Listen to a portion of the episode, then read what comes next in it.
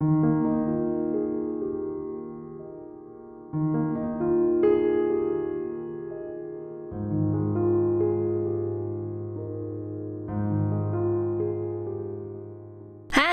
欢迎来到鸡汤自己熬，我是老板。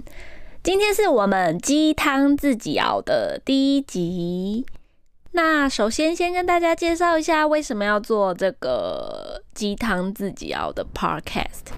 看到这个名字，你们应该猜得到我主要想要聊些什么了吧？你们刚刚点进来的时候，应该都有看到我们的频道封面吧？很明显，它就是一碗鸡汤，很明显吧？你知道我其实把我这个频道封面的设计理念传给我朋友的时候，他的第一个反应竟然是：这个没拔毛的鸡要怎么吃啊？我真的是，你管我，我就喜欢吃没拔毛的鸡。有没有拔毛是重点吗？可恶！没错啦，这碗鸡汤就是心灵鸡汤。那什么叫做鸡汤自己熬呢？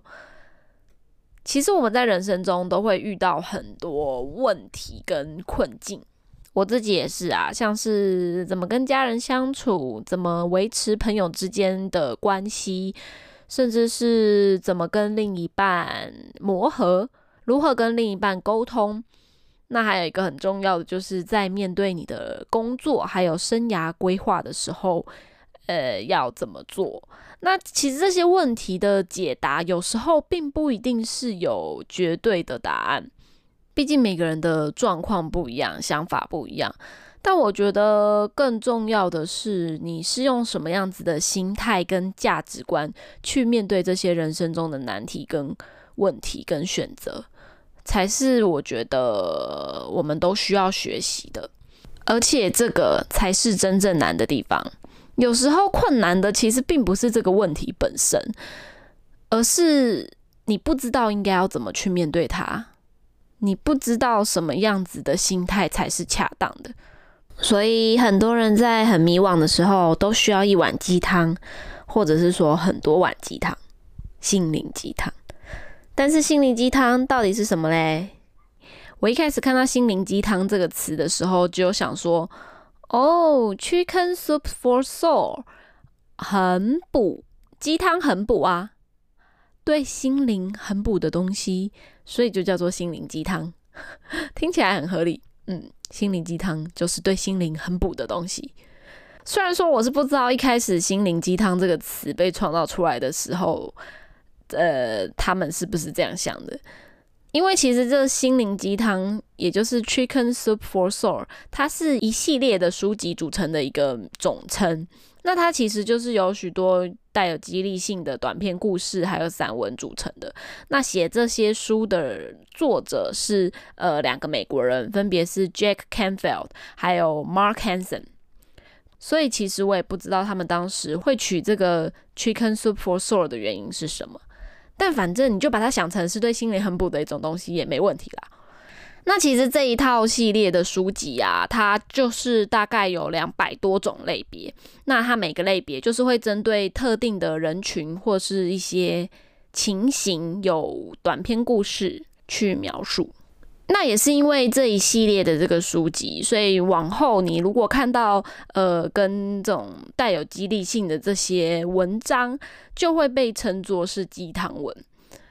那如果说你用心去看一下书店的销售排行的话，会发现其实，在排行榜上有很多都是这些带有励志性的故事，也就是所谓的鸡汤文，呃，心灵鸡汤的书，像是在二零一九的。成品的年度销售排行中，其中就有几本书就是呃所谓的鸡汤文，像是蔡康永的情商课，九十九趴的人输在不会表达，陪伴是世界上最奢侈的礼物，我决定我是谁，这些其实就是都是透过作者本身的经验跟想法，那来达到激励读者的一些方式。那这些励志的畅销书为什么会畅销嘞？为什么大家这么需要所谓的心灵鸡汤呢？我不知道你们看到这些励志畅销书的书名的时候的感觉是什么，但其实，在以前我看到这些书名的时候，其实都会有一些想法。像是最近的排行榜上的几本书，像是《这世界很烦，但你要很可爱》。我看到这本书的时候，就会想说：哦，我也知道我要很可爱啊。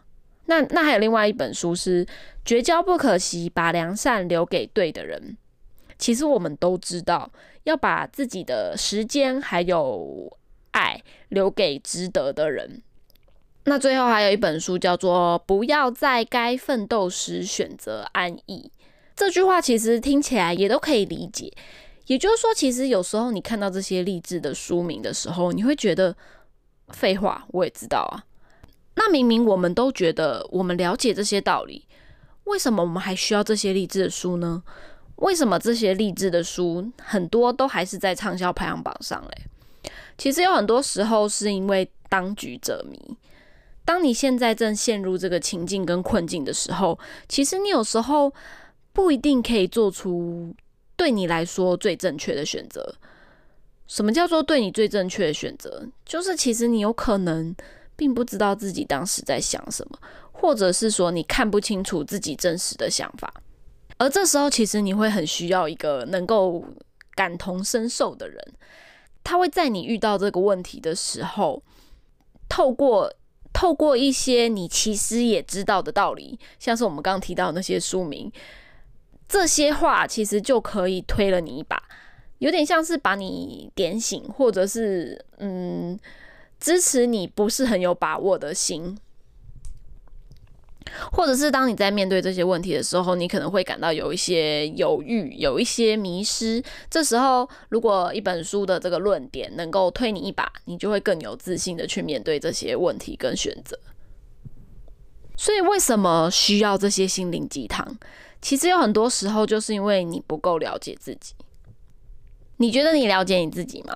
我觉得我其实也是在慢慢成长的过程中，才越来越了解自己。我觉得我以前对自己有很多很 很多很多的误会，像是呃，来讲讲外向跟内向好了。我从小就一直觉得我其实是一个很外向的人，就是我活泼啊，跟别人相处也都没有什么问题呀，很快乐啊，带给大家快乐啊，所以我应该是一个外向的人吧。但是等到我就是越来越长大之后，甚至到了呃研究所，出了工作，呃出了社会工作之后，我更发现哇，其实我根本就不是一个外向的人啊！你疯了吗？我之前曾经有听过有人对于这个内外向有一个定义，这个说法是这样的：当你今天要跟人群相处的时候，通常这些人群是指就是不是非常重要或熟悉的人啦。当你跟这些人群相处的时候，你会觉得很累，压力很大，或者是说你觉得你是消耗能量的情况的话，那你很有可能就是内向的人。那反过来，如果你今天是跟人群相处时可以觉得得到放松、得到能量，那你很有可能就是外向的人。如果说是以这个定义来讲的话，我确实是一个内向的人，所以其实你也可以参考看看这个定义啦，我觉得还蛮特别的。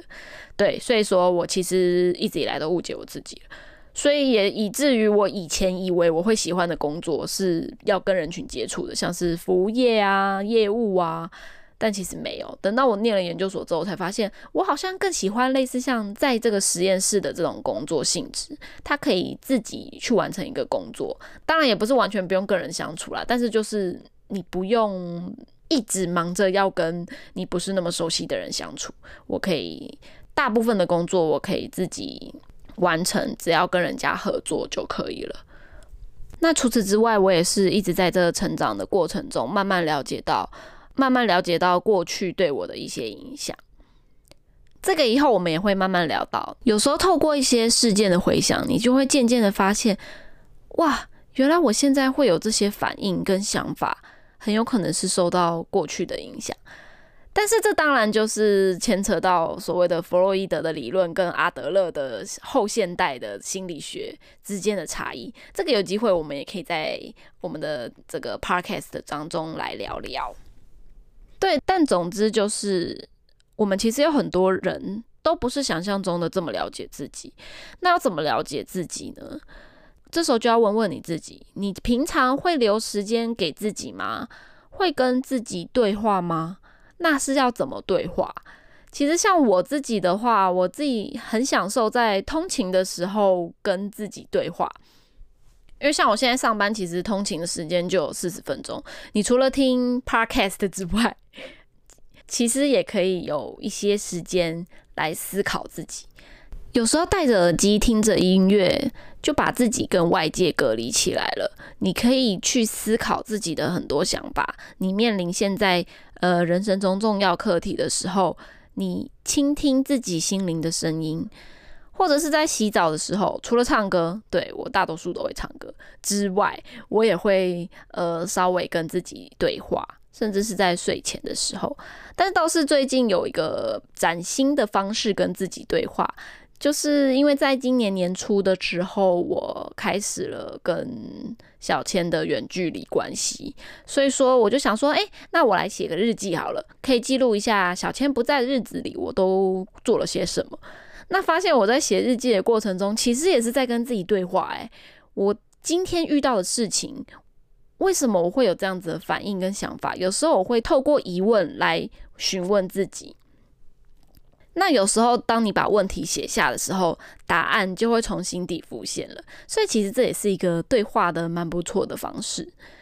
那当然，我们也是希望在这个鸡汤自己熬的 podcast 里面，透过对话跟问话，可以摸索自己，更了解自己。因为我跟小千其实是什么都会聊的。我们生活上遇到的问题、遇到的人、遇到的议题，我们其实都很喜欢把它拿出来一起讨论、一起分享。我会说说看自己的看法，然后他也会提供他的 comment。有时候我们其实会意见相似，但有时候其实也会意见相左。那在我们讨论的过程中，其实有时候透过他的想法，我就会重新审视自己的想法。我是不知道他啦，但是其实我在这过程中，嗯，很容易变得更了解自己。你可以听听看我们的想法是什么。那更重要的是，在我们对谈的过程中，你可以也跟着一起摸索你自己真实的想法。我们就是这样想的，但我们的想法不见得是你的想法，但是也许可以引导出你的想法。当然，除此之外，还有一些被邀请到我们 Podcast 频道的嘉宾。透过跟他们的谈话，也一样可以有类似的功效哦。因为毕竟有接触过更多的想法，你更容易去反思自己的想法是什么啊。这就是为什么鸡汤可以自己熬。其实能够成为你的心灵鸡汤的文章跟句子，都只是因为符合你心里的真实想法而已。所以了解自己最真实的想法，你就能够拥有自己的心灵鸡汤。没错，所以以后记得锁定我们的鸡汤自己熬，听我们聊聊我们面临到人生中很多问题的时候会怎么做选择吧。当然，也有可能可以在上面听到我们吵架啦。我们每次把一些议题拿出来沟通，都会讨论的很激动。但是我觉得有讨论有沟通就是进步，除了我们关系的进步之外，也是对于自己了解的进步。好啦，那今天就到这里喽，拜拜。